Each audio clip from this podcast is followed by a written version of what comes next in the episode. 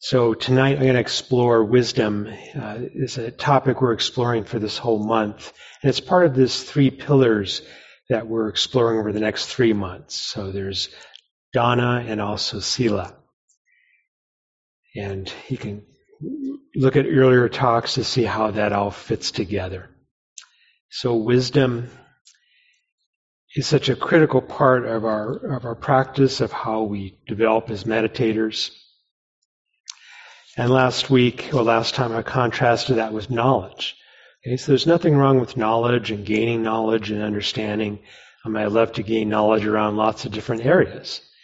And wisdom, at least the way I'm framing it tonight, is a little different way, different aspect of of us of our understanding or our sense of knowing because there's some fundamental differences around knowledge versus wisdom. Because we can have a lot of knowledge and not be very wise, or we can have a lot of wisdom and not have a lot of book knowledge. So they both have their place, they both help our practice deepen and mature. And wisdom comes from a different place. It tends to be from direct knowing, direct experience, something that we see for ourselves in a way that's unshakable. I use this analogy, used to use it a lot in the intro class that I, when I was much younger, back like 18, 19, I was worked for the Forest Service and some, they gave me a big rig, a big like suburban to drive around in.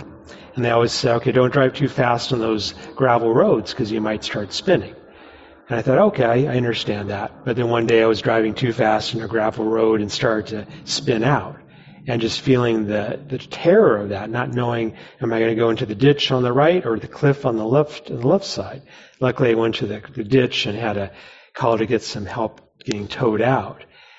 But that was a transformation from this idea of don't drive too fast to the visceral knowing of that.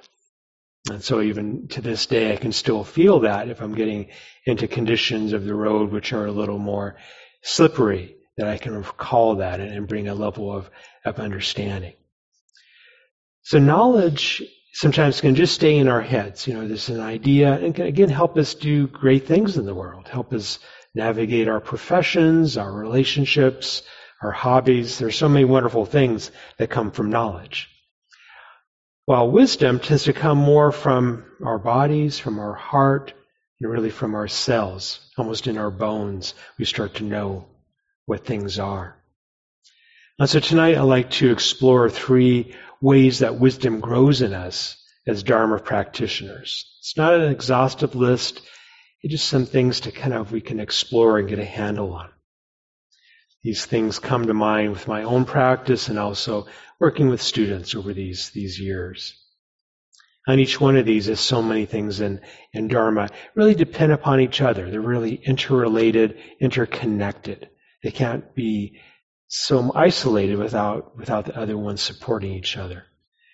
And there's also, as we explored the last two weeks, there's this movement in each of these from knowledge into wisdom, from our intellectual understanding into the actually the direct knowing, the immediate knowing. As our practice matures and deepens, there's this, this movement into, into things, into the actual experience. And from the, the knowledge side, these things don't seem like, oh, that's such a big deal.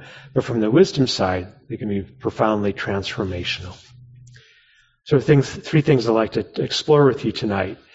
First one is the connection with the present moment. Being present with what things are actually happening. Being mindful. The second one is understanding cause and effect. Understanding how our actions have effects, to actually see that clearly, to really know it in our in our bones. And the final one is to releasing is about releasing identification. So connection with the present moment. Let's explore that. So this this phrase being being present, being mindful is such a cliche in this culture of ours that we hear. We can go on the bus, we can go in the airport, and people are telling us to be mindful, to you know, be present. And really, they're talking about paying attention, you know, being aware of what's going on, being aware of your impact around other people. But this, this kind of reclaim this word mindfulness back to, to our Buddhist roots. because the way it's often used, it doesn't capture some important elements of what being mindful is. Particularly, we look at mindfulness as having these two elements. One element is kind of a sustained attention, sustained attention, and also an attention that is friendly, that has a non-judgmental quality to it. Another way we can say this or reframe it is actually this quality of stepping back to observe, to actually see what is present, okay, versus being lost in it being caught in the middle of it. mindfulness allows us to step back and, and see it from a greater perspective. And in a paradoxic, in a paradox way, it actually has this sense of being closer to, being very intimate, to being very receptive to what this moment's experience is.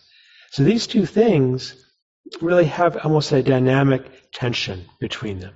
That we go too far one way or another, we kind of get out of balance. And the sense of being receptive, the sense of really observing what is here and really sensing it. When I say observe or see, I'm really using that as a uh, placeholder for all the senses, all the sense of perception. Sometimes I play around with um, a tin whistle, like a know, penny whistle. And sometimes I hit particular notes and a guitar I have on the on the wall starts to vibrate. It starts to pick up that pitch and it starts to make its own song in relationship to that vibration. And mindfulness has that quality that when we sense something, when we actually open to it, it starts to resonate in us. We start to feel it. We actually start to take it in. Right? So this is very important. And just like that guitar my wall, the whole thing doesn't start to vibrate, just one string does. So there's still a sense of the instrument being having a wholeness, a sense of integrity to it, and it just connecting with that one tone, right? Still, it has its not to make it um, have its own personality, but there's still this kind of it's this wholeness that's still there, but still resonating with that one song.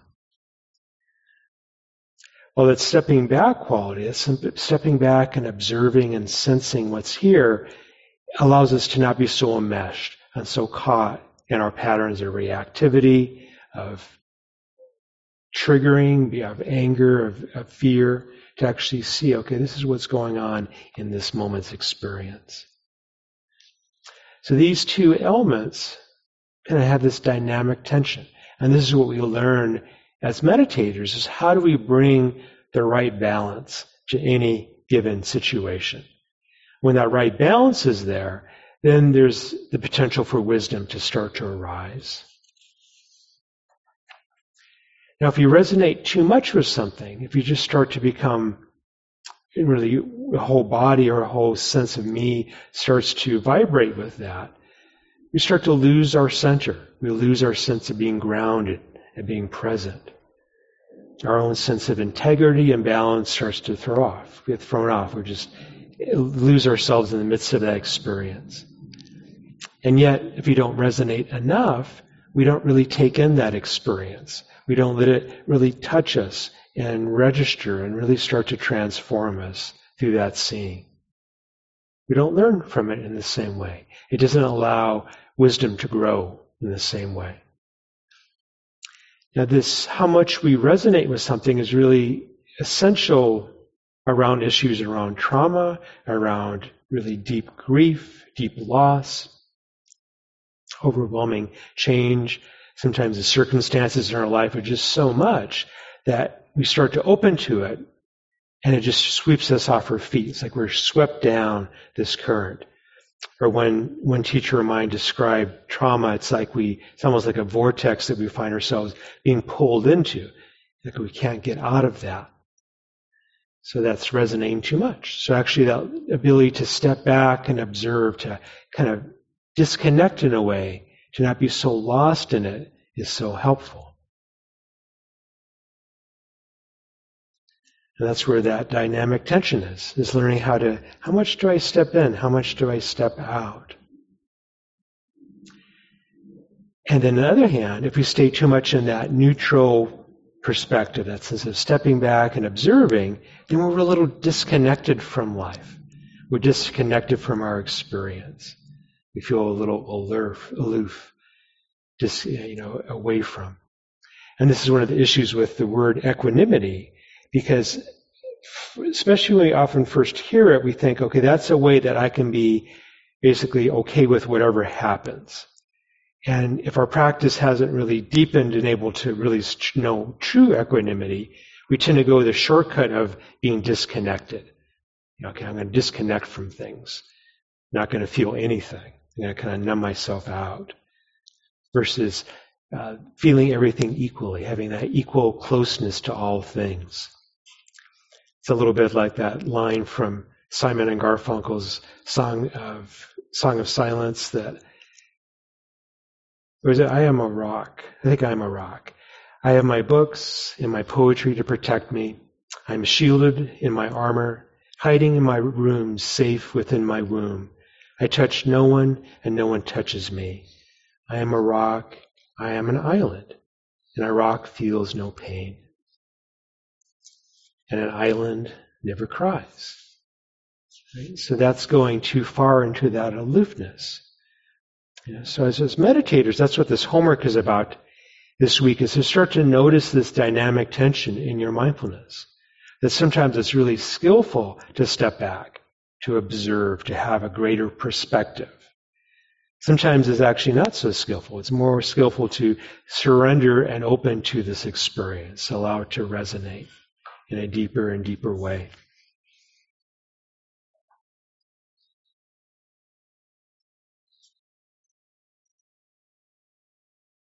So when mindfulness has this dynamic tension between that stepping back and observing and also the quality of being close to or really resonating or receiving this moment's experience, it becomes the optimum conditions for wisdom to grow. Right? Because we're observing, we're seeing, and yet we're fully connected. It starts to transform us.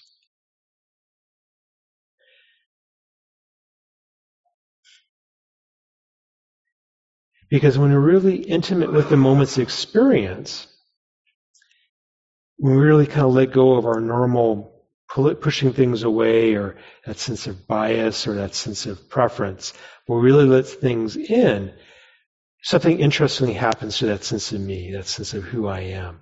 I start to have to loosen that up.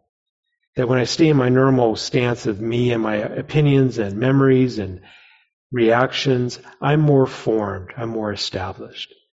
I want to really allow things to be felt and experienced. There's a way that sense of self starts to thin. It starts to become quieter. You start to loosen up that fix, fixity, that solidity around that sense of me, that conclusion of me. There's been many times in my practice history that I've been struggling with some something, you know, something you know emotional, maybe a difficult relationship or different difficult interaction or some situation in my life, and I feel like I'm opening to it and relaxing to it and trying to feel it in deeper and deeper ways, and yet there's some way that I'm still not really opening to it. There's still some resistance to it. There's really some preference for that thing not to be there. It's like, this is painful. I'd rather this not be here. A little bit of resistance, even if it gets subtle, kind of creates it, kind of makes everything very sticky. There's a stickiness to it. There's also a way it kind of reinforces that sense of me in relationship to it. But when I finally are able to stop resisting it, I mean, fully say, okay, you can be here as long as you want. You can be here forever. I'm going to simply Notice it, actually open to it, start to resonate with it. Fully acknowledge how this moment is. That's when that, that sense of vibration happens, that resonance happens. I start to recognize, okay, there's something here I have not seen. And that's what transforms. That's what actually allows it to change. And there's this interesting thing that I've been usually trying to let go of this kind of pattern, this anger, this resentment, this fear. And yet when I finally open to it without any sense of friction or trying to push it away, any resistance, that's when it actually starts to let go of me. It's like a sense of something lift, lifting from me.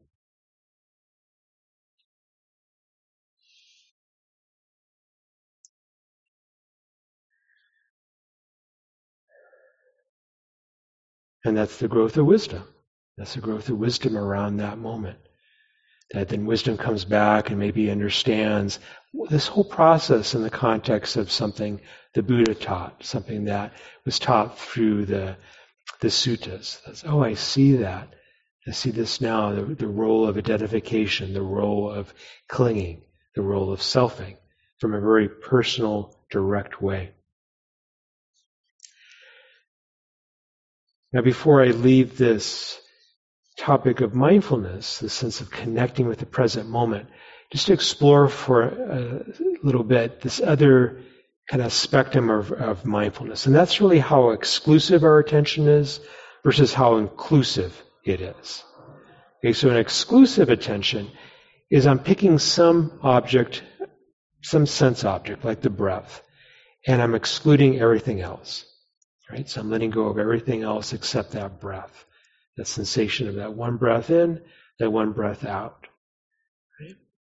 That quality of exclusive attention cultivates steadiness of attention, cultivates samadhi or concentration, which for many of us is, is underdeveloped. That concentration allows us to actually kind of see through the different layers of unconsciousness, of delusion around something. We see that one thing in a very deep way. Right? the other side of the spectrum is when we become much more inclusive with our awareness. We're seeking spacious awareness or choiceless awareness. We're simply being available for whatever arises from any vector, any sector, anything that arises sound, emotion, sensation. They all can be held in this field of awareness, this field of knowing. Okay, so both of these have their place in our practice. Both have their, their downsides. Sometimes when we're being too exclusive, we get a little tight with it. Our effort gets really hard, right? Then it becomes kind of brittle. Sometimes with spacious awareness, we actually become spacey, right? We become a little checked out. We just kind of get lost in thought and daydreaming. So learning how to, to find that balance one drawback of the um, exclusive awareness is that we're just seeing one thing and we don't see the play of life coming and going. One drawback of the more spacious awareness is that we're maybe not able to kind of drill down or notice something more minutely. So like having both capacities, I think, is very helpful. Think often the way I, I practice or I encourage people to practice is to move toward that choiceless awareness when when the situation's ripe, when your conditions of your mind are ripe and able to hold that. And times knowing knowing when you have to be more focused, more specific. And from that place of choiceless awareness, you might notice, oh, here's something that just arose that has a lot of charge, has a lot of identification. Then I can start to narrow down, really look at that in a more clear, a deep way.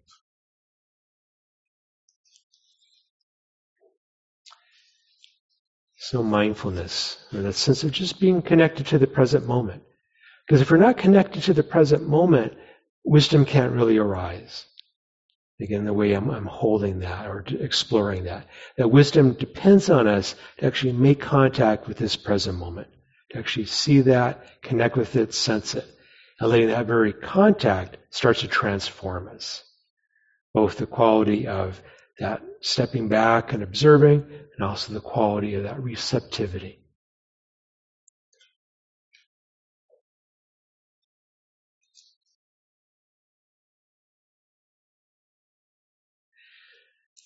So now let's move on to this next one of cause and effect. And mindfulness is essential for this also because we start to see directly you know, what our effects are, what our actions are, what our intention is behind those actions, what our intention is, and also what, what goes on in this whole system of our hearts, our minds, our energy, our beliefs. And remember, action isn't just what we do physically, it's also how we use our words, or I, I like to expand it to all forms of communication. Also, what we think, how we think, that's also an action. Anytime we make a choice to do something, to think, to speak, to write, to text, or to do something with our bodies, that's all considered action. That all has a certain potentiality into how our, our future manifests. So by connecting with the moment, we can start to notice all the stuff that's going on. You know, I feel a sense of reaction to something, and then I can actually observe that. So I've shared this story a few times around um, family vacations. That there was this habit I had that my my wife and daughter would point out to me that I was really concerned about leaving on time. Okay, we got to leave on time so we can have a good time, right? Got to hurry up and have fun. And so, of course, being human, we you know didn't we weren't always leaving at 9:30 or 10 o'clock. It would be maybe 10:30 or 11 o'clock, and I might get tight about it and start to get a little harsh in my language. And I would hear, you know, I knew I wasn't, I shouldn't be doing that, but the habit was really strong. And there's something unconscious around that. So then enter this quality of mindfulness. I started to pay attention to that. And I started to listen to the impact of my actions on them. To actually have that conversation. Like, tell me what it's like when I get like that. And to hear how hard it was, how unpleasant it was, and how it set this certain tone for this, this time together that I was so hoping for. Right? So hearing that impact, letting it in, letting it resonate with myself, to actually feel it, to let it be known, that allowed things to start to uh, transform that attitude. So then I started to relax much more around it. It's like, okay, it's not a big deal. We miss that ferry, we get the next ferry and that really transformed that piece of, of our lives. And this is the power of, of our practice in our daily lives. And when you find something you're struggling with, don't hold that outside of your practice. Bring it into the practice. Let yourself maybe step back so you get more perspective. Let yourself go in and resonate, feel the suffering that's around it, and let it transform you. Let it, you see it more, more clearly. And for most of it, it's, it's really a process of trial and error. We're kind of bumbling through life, making mistakes and learning from our, our actions. And mindfulness allows us to learn in a deeper way, a more full way. And that learning allows us to start to grow with wisdom. Wisdom starts to grow. It's a little bit like that, um, that saying that you know, good judgment, you know where good judgment comes from? It comes from experience. And experience, that comes from bad judgment. Right? So we make bad choices, we have experiences, and we hopefully learn from that. We start to be transformed by that. And this is actually a theme throughout many of the Buddha's suttas and his teaching. He would like there's one famous one where he talks about two kinds of thought. You look at some thought, he said, okay, once if I just divided my thoughts into two big categories, there's these thoughts that cause more suffering, They're unskillful. There's these thoughts which actually lead toward freedom, that are skillful. Start to see that, and what if I just emphasize that latter category? Put more energy into that and release the energy from the other ones. You know, and he learned that through trial and error. He noticed what caused suffering. So mindfulness, one of the great gifts of that is we get to, we're able to notice things in more and more subtle ways. The subtle way actually can be just as transformational as the big ways. Just we don't have such a big mess to clean up. So that's also a big advantage.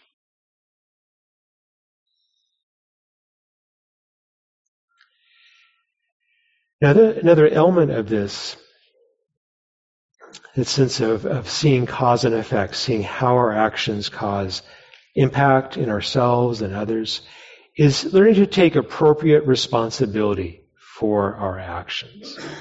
To say, okay, this is, I'm feeling angry. Instead of you're making me angry, you you've made me upset. Remembering mindfulness we're not tr- we're not training ourselves to be really good breath meditators. Okay, the purpose of learning to connect with the breath is to learn how to cultivate mindfulness, to actually learn how to steady our attention, to see more and more clearly. But look at the Satipatthana Sutta. The Buddha says, look at all these different aspects of being human. Include all of those. Include your mind, include your intention, include that quality of, of, of liking and disliking. So we do this when we have an argument with a loved one. How do we open to that? How do we turn toward it? So if we're able to step back enough to that place of witnessing, of, of observing, you can start to see things which are unseen. And then we can go in deeper to see what we need to resonate with, to open to.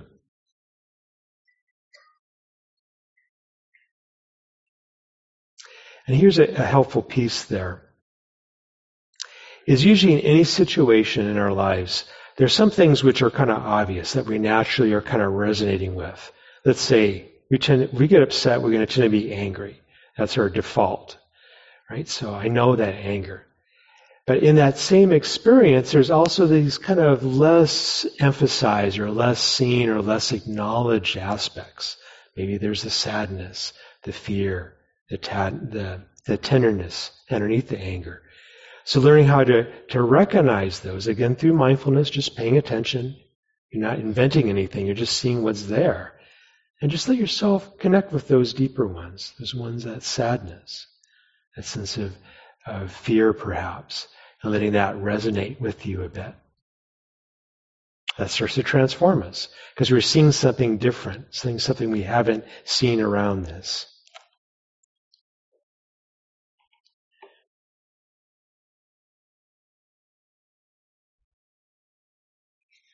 This becomes a very potent way for us to learn from life. See life's little struggles and big struggles are actually a gift.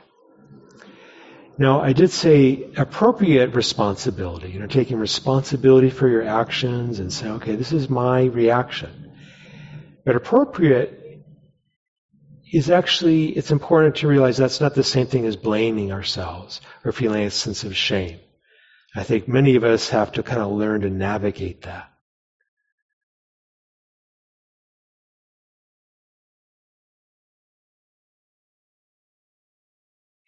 You know, learning to bring that very quality of mindfulness into something like shame or blame and feeling that deeper sense of belief around something flawed in, with me or something that's internally inadequate, unlovable, however you might frame it, is a really a profound thing to do in our practice.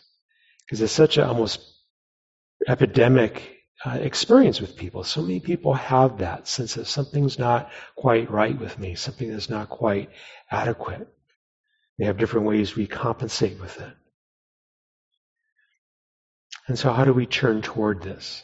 This is a little tricky because some of these, these beliefs are so deeply held. They're such a part of who we take ourselves to be.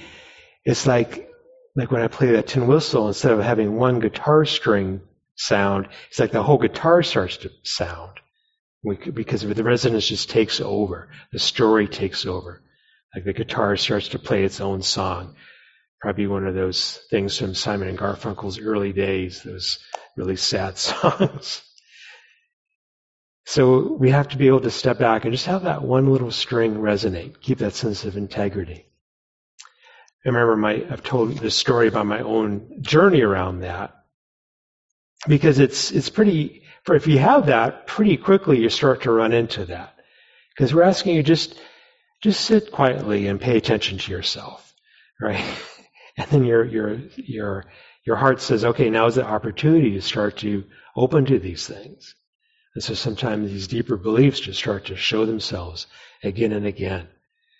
And so for myself having that deep sense of inadequacy of lack of something fundamentally flawed with myself once I started to be able to, to not become so lost in it, but actually start to observe it and sense it, like, okay, I can notice it. That's that stepping back quality.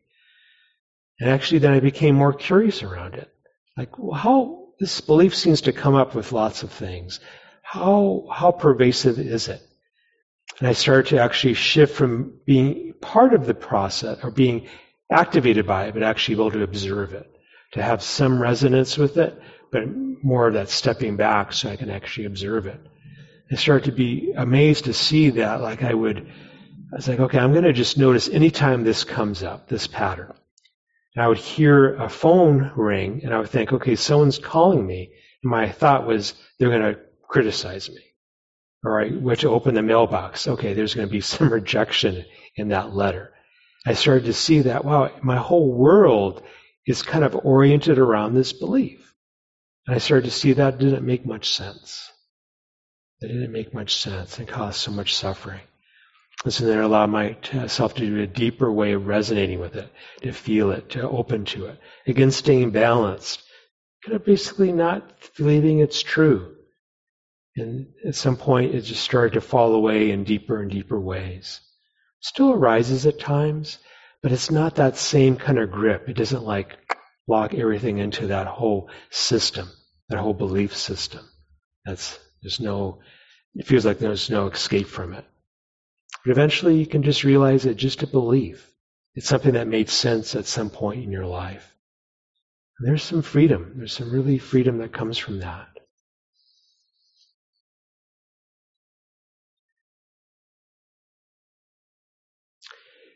So this is actually leads us nicely into the next and final one of releasing identification. Because this, this work of like exploring this inadequacy or that sense of lack, you know, there's a psychological component.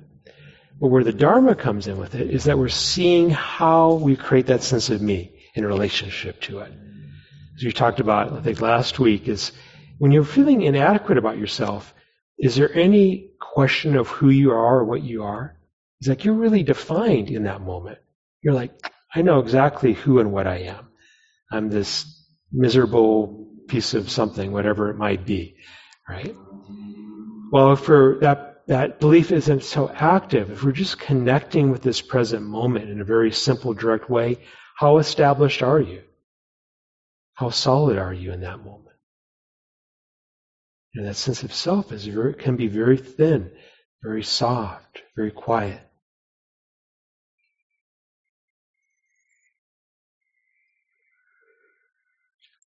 And this is where that balance, that dynamic tension of, of learning to step back, but not stepping back in a way that protects us too much, like we're disconnecting.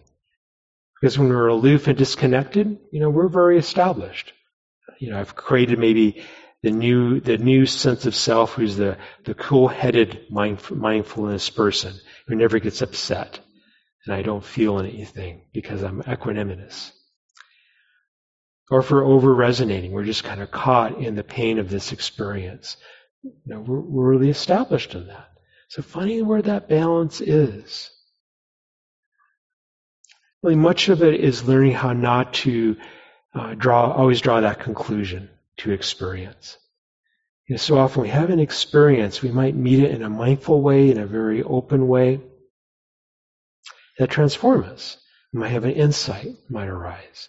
And then we tend to draw a conclusion. I want to kind of plug myself back into it. Like we have this, these cogs in a wheel that for a moment that, that one cog of self falls away and we want to reestablish it. It's like, let me tell you about this great experience I had of non-self. Right? You are claiming, claiming claim to it. Or uh, I had an experience of impermanence. I want to write that on the wall so it's, I never forget it. That never changes, right? You know, it's it's like that. It's so it's it's humorous, but we we're always trying to do that. We get do it in very subtle ways. That's one of the when you can start to make that very construction of self the object of attention, noticing how you form and unform. Practice really starts to open in beautiful ways.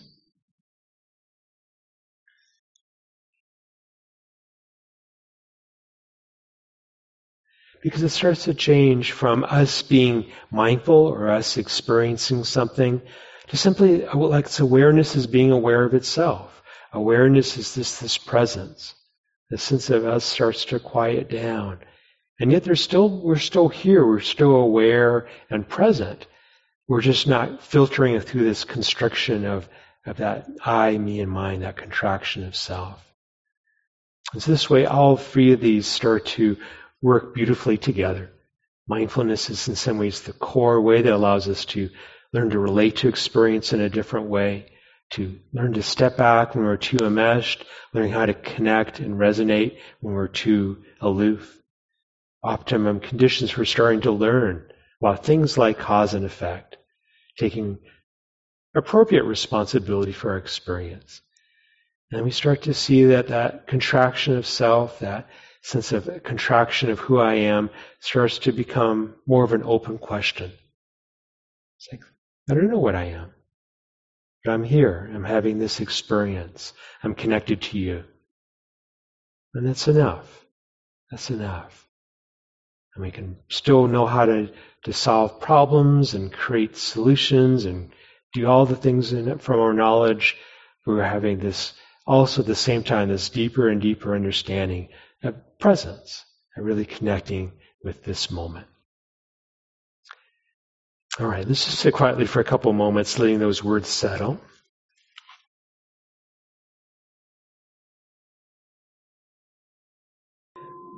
All right, thank you for your kind attention.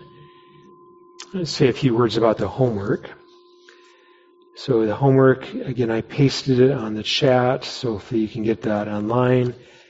And here in the room, there's maybe not enough copies for everyone, but there's some copies, and we'll put it with the, the talk when it gets posted. So when you're being mindful, whether you're doing a formal meditation practice or if you're just in daily life trying to be present, start to notice this dynamic tension between observation and receptivity.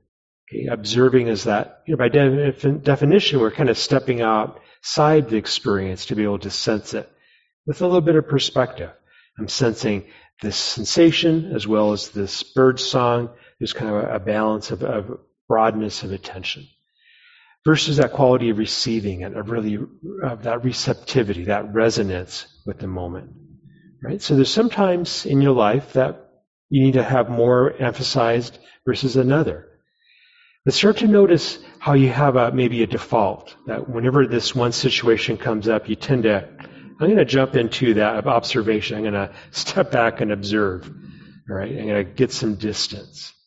Or other situations where I just find myself just lost in the middle of it. I don't realize I'm so upset. I'm already fired off all these emails and texts and having this big reaction and seeing if you can find where the balance is and how these are constantly shifting and changing. That ideally in the moment, both are happening. That there's a sense of being observing and yet being fully affected, fully connected to this moment's experience. Some experiences are very charged, right? They're very painful to open to. So it might be skillful to learn to step back, to give yourself some breathing room around it. When it's, it's not, feeling is not the problem. You're feeling it's too much to feel. Stepping back is helpful. Other times when you feel that sense of disconnection and aloofness, letting yourself connect in a very simple but concrete way. Really letting something in. Something like the bird song, letting someone's smile in, letting someone's story into your heart. So next week we'll have a, a recap talk, kind of summarize this or maybe go slightly different direction depending how I feel. And then we'll have a chance for you to share what this, uh, this topic was like for you. So are there any questions or sharing both here in person or online? You know, online you can raise your virtual hand. It's probably the easiest for me. And in person, you can raise your physical hand. Okay, Alan, go ahead. Yeah, thanks, Tim. Um, thinking about this topic of, um, uh, you know, open, just more open awareness and more focused awareness. Uh, what came to mind for me is I've noticed, um, just a strong need to orient. Um, and I don't, I don't know if it's, I don't know exactly on this paradigm, but when I think about um, when I have just kind of open, relaxed attention for a long time, letting all things come in, often there's like this drive to do something, and it doesn't matter like check the news. Um, you know, it could be anything than just like listening to the sounds going on, but there seems to be just sometimes not a discomfort with staying, you know, not exactly oriented to any one thing.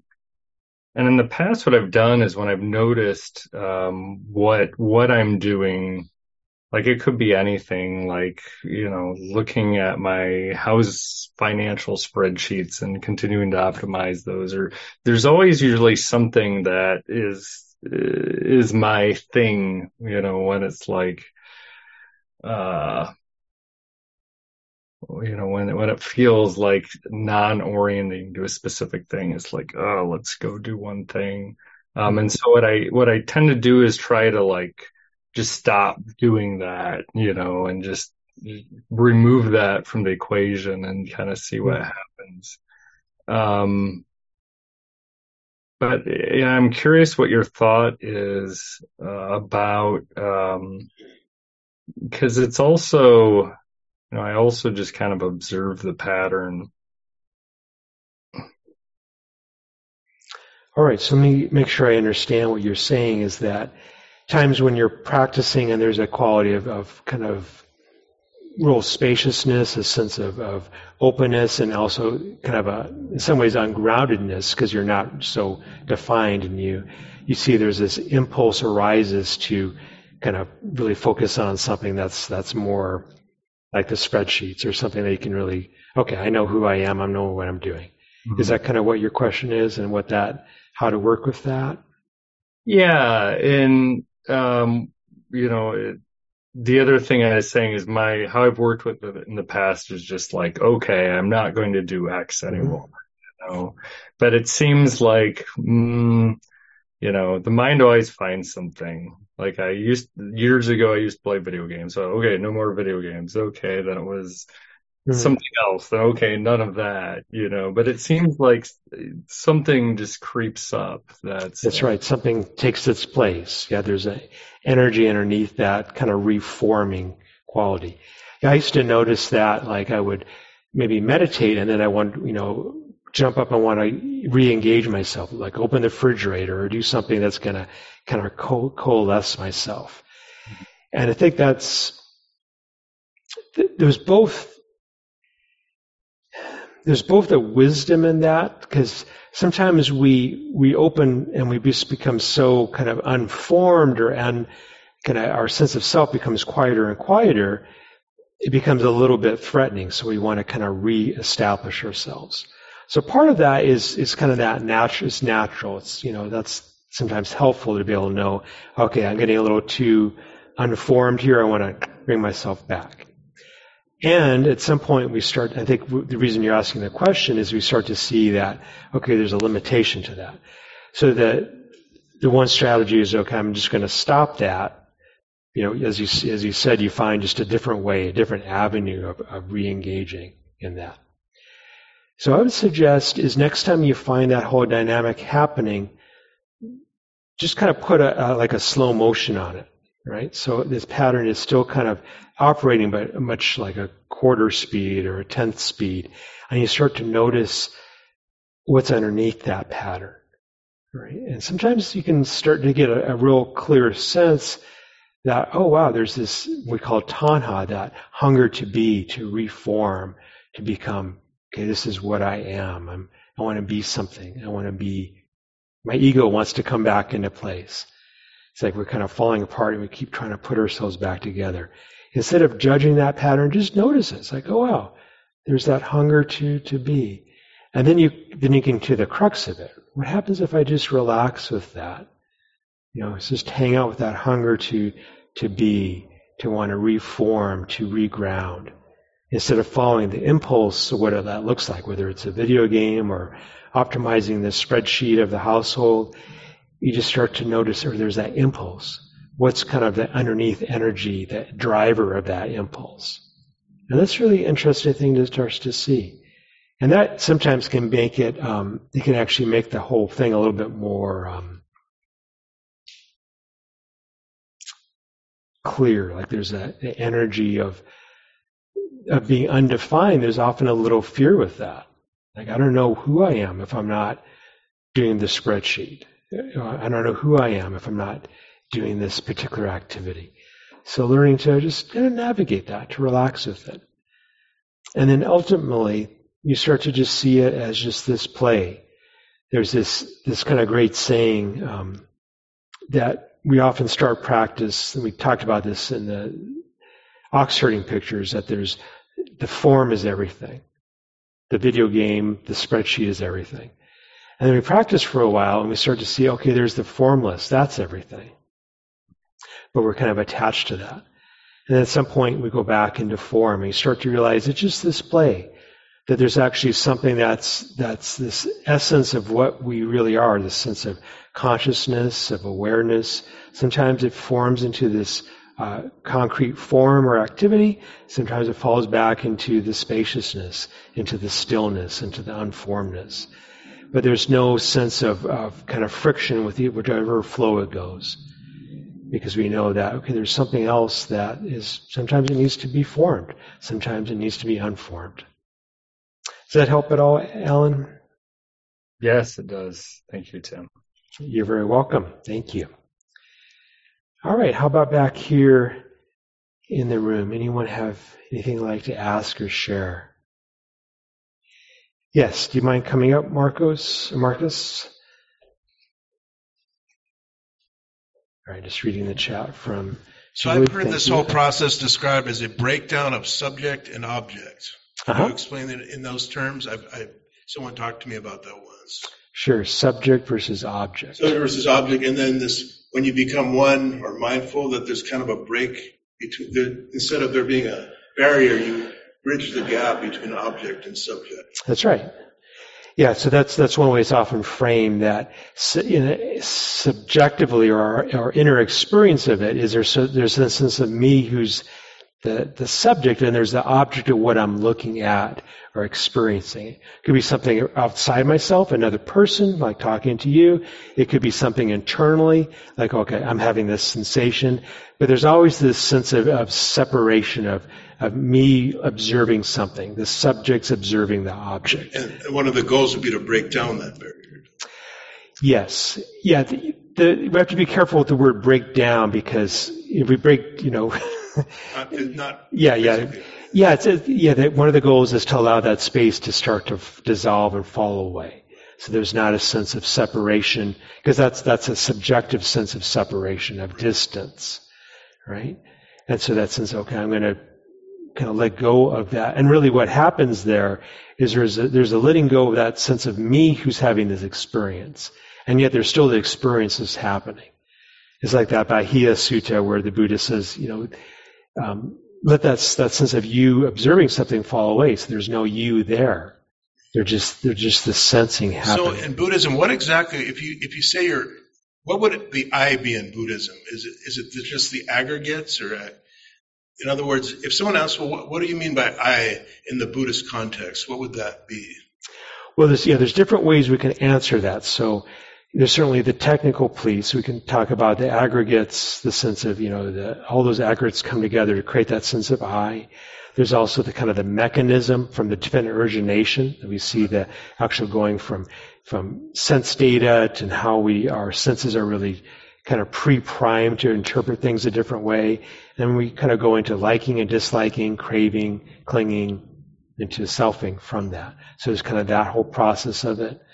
But there's just that subjective sense of that there's me who's having this experience. And that's kind of the basic delusion. That's the central delusion.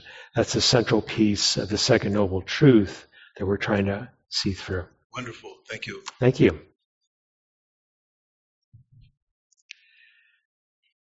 All right, I was just noticing also the chat from Julie, so thank you for that. All right, anyone else like to ask or share anything? Either in the room or on online? Yes, you might. Do you mind coming up so they can hear you online? Hi. Um, I was kind of wondering when you were talking about your experience of noticing that you would get um, about wanting to leave the house and Mm-hmm. realizing that was Right, something yeah. you wanted to change. Like I've noticed when I see those things in my life that I'm like, huh, this is definitely a pattern and I do this and I don't really want to do this because Mhm. it's painful. I have this sense that like I need to uncover like why I do this. And, like Mm. what was it in my childhood that like Right, yeah. figure it out. But sometimes I'm like, I don't know. and like, do you think you need to know? Or can you just like not know and still let it go? Mm. Okay, so the question is around uh, kind of a habit that you want to get rid of. Do you need to know the kind of the deep psychological roots of that, or can you just kind of just let go? I think you can just let go. You know, that's certainly possible. Yeah, definitely. Sometimes the the the root, the seeing the connection can be helpful because you kind of see how it where it came from and why it comes up in some situations ver- versus others. But kind of the bottom line is, and maybe this might help, is that often when we try to figure it out, we kind of go into our heads, right? I'm going to try to trace out, okay, oh, that's how my mom does it, or my dad, or it, whatever it might be. Versus from a mindfulness point, you just say, what's here? What's this experience like right in this moment? Right? And so you're going to feeling the sense of, of the body having it, the emotions, the deeper beliefs around it, and just kind of letting like that example, like a, a guitar letting one string kind of resonate. But there's still kind of the overall integrity. You're still kind of connected and grounded and centered. So you're not becoming overwhelmed by it. But you're also just noticing, oh yeah, that's a that's a tender spot there. You know, and you just try this is the, the tricky part from a mindfulness standpoint, is that we're so used to trying to do something with it, to try to fix it or change it. If we have that agenda, it tends to kind of obscure how we see it. So if you can kind of relax in a way that, okay, I'm, I don't care about this being here or not being here. I mean, I care about it, but I, you know, I, I, I'm going to just let it be here as long as it wants to be. And I start to have a dialogue with it. I start to understand it in deeper and deeper ways. Because often the patterns that are kind of little stuck in us, there's aspects we don't fully understand and see. And from a mindfulness standpoint, it's just like kind of holding yourself to it, just letting yourself feel it, observe it, sense it in deeper and deeper ways. And if a connection comes up, oh, there's a through line in my childhood. That's that's interesting. You notice that, but you don't necessarily have to have that, because sometimes things just they just fall away without even realizing why you let go of that. I think many people in this room and on this call have noticed patterns just you just stop doing them. You don't know why you did it. You didn't mean to stop doing them. They just didn't make any more sense. Does that help? Yeah, I think so. I think I wonder if there's also an element of like my attachment to self of like wanting to like understand like why. That's right. Yeah, exactly right. Yes. Yeah, exactly. That sense of, of that you wanting to understand why. Um, yeah, there is a, there can be an attachment with it. So, like, depending on how you look at it, you can look at it in a way that's okay. I'm looking at it without trying to reinforce that sense of me, or I can look at it in a way that tries to reinforce that sense of me. And often, that sense of, of looking to reinforce tends to kind of keep the pattern intact. Yeah, thank you for asking that. All right, anyone else like to ask or share anything?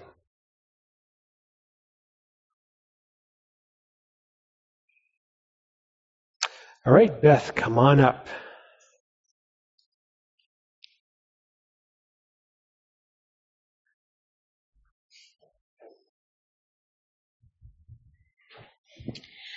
Um, I'm going to riff off the last interaction. It prompted something, a memory that I had from our teacher, uh, Phillip Moffitt, who's Mhm. coming in December. So look for that.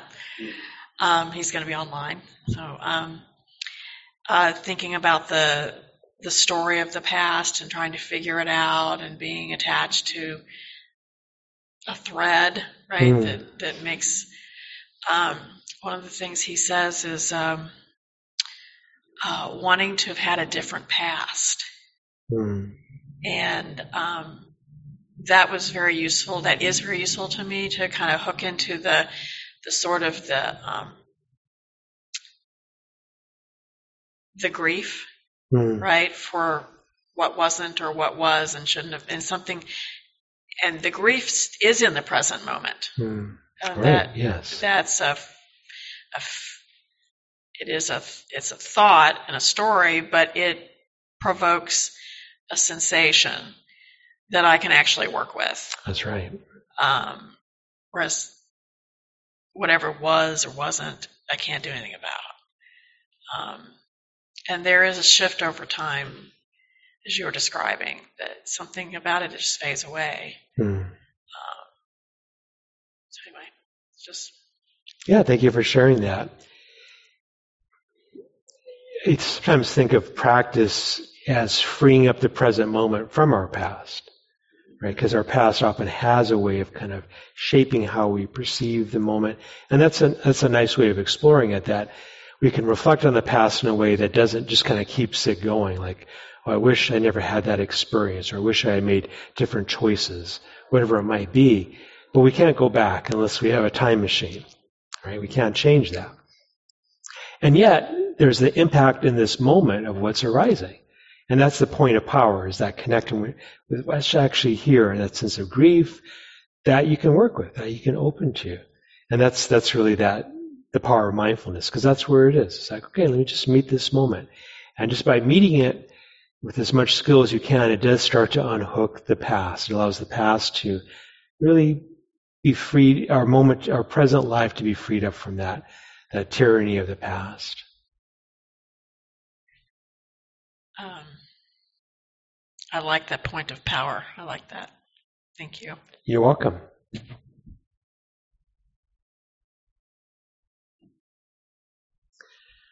All right, how about back online? Anyone like to ask or share anything?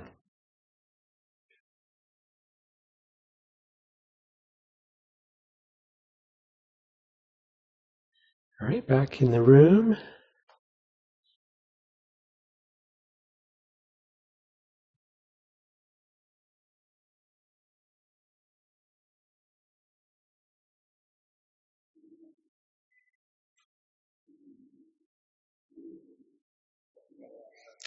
On Zoom, okay.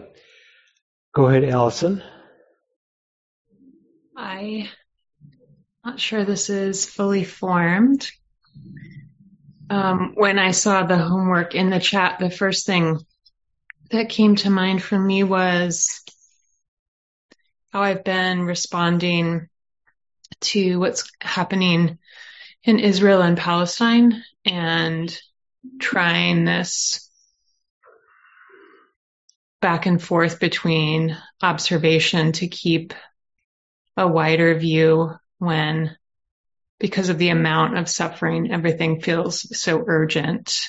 Um, and then also not wanting to have too wide of a view so that i am untouched by what is going on.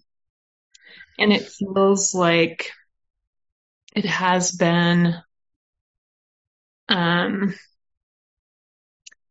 so far a skillful kind of dynamic. Um, in the past, I feel like with some of these situations, like um, thinking of George Floyd's murder, the sense of urgency can pull me so deeply in that I kind of, you know, my own sense of responsibility gets blown out of proportion and, um, there's more selfing that goes on that's far far more selfing going on that's helpful to anyone who's actually experiencing the crisis in the crisis itself. Um, but I, I think my question is like, does wisdom have fruit?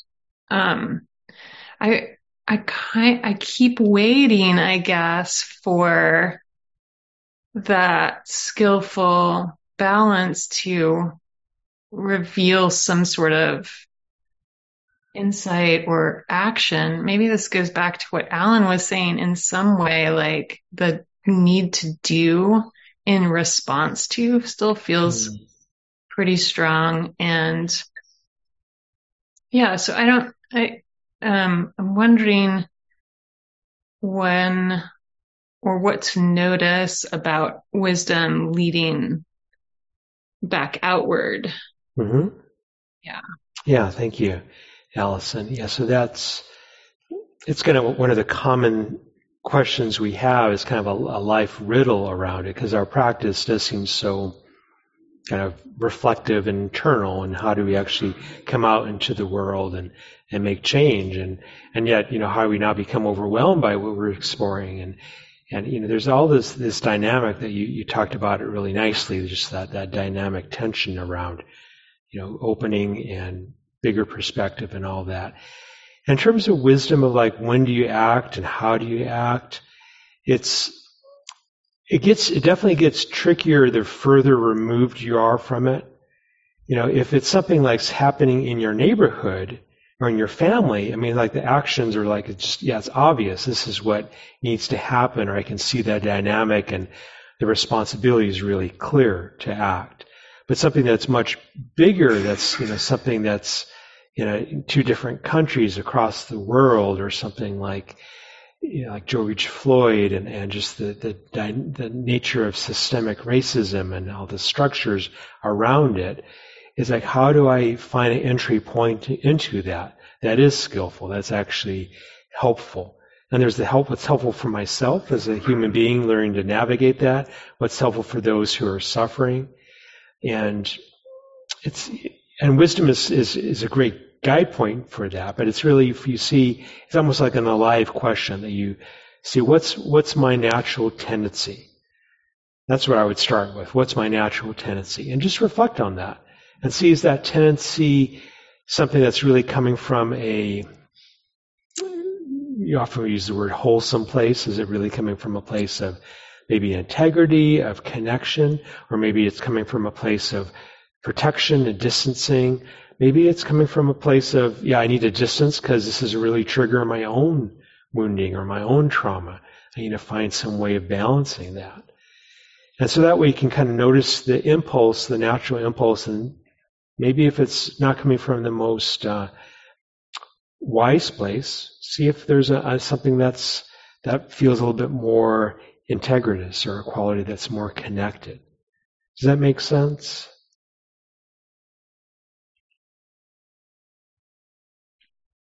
Um, I mean, the the paying attention to natural my natural inclination definitely makes sense. Um, though I think I know it. my natural inclination is so it feels like it takes me back to the spot of like when is wisdom going to lead me out to something different than my natural inclination okay yeah so and that's that's the, the, the edge of your practice right there. Yeah, when is wisdom going to show up and and deliver the, the the right answer or the right course of action? Right. So you of hang out there. It's like okay, I'm not, I'm confused. I'm not sure what the right action is. Right. And just see if there's sometimes play with the different you know repertoires. Like okay, I'm gonna I'm gonna travel to the Middle East and you know do this, or I'm gonna never watch the news. You know, just see what arises as different options in response to that. Okay, if I do that, I course this what happens internally. I do this other course, this other thing arises. Because wisdom sometimes it's going to show up at its own timing, right? You have to, and you just hopefully are able to to recognize when it arises.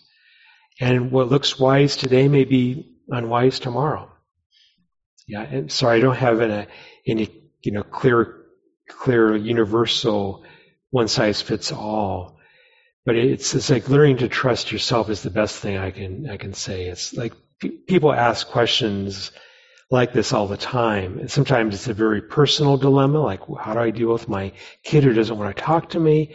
Sometimes it's something really big. What do I do about the political scene or something like that's so um, mind numbing, like uh, climate change and climate crisis? it's like learning to navigate, you're really learning the skills for yourself. How do I stay grounded, centered, and full-hearted? You know, it's like how do I bring my heart into that that that action, and then take steps which are are small, concrete, and let those grow to bigger steps. Thank you. You're welcome. Okay, we have time for maybe one more if there's anyone in the room or online.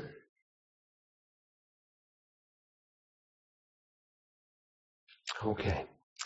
So thank you for your questions and your engagement. Again, thank you for the volunteers.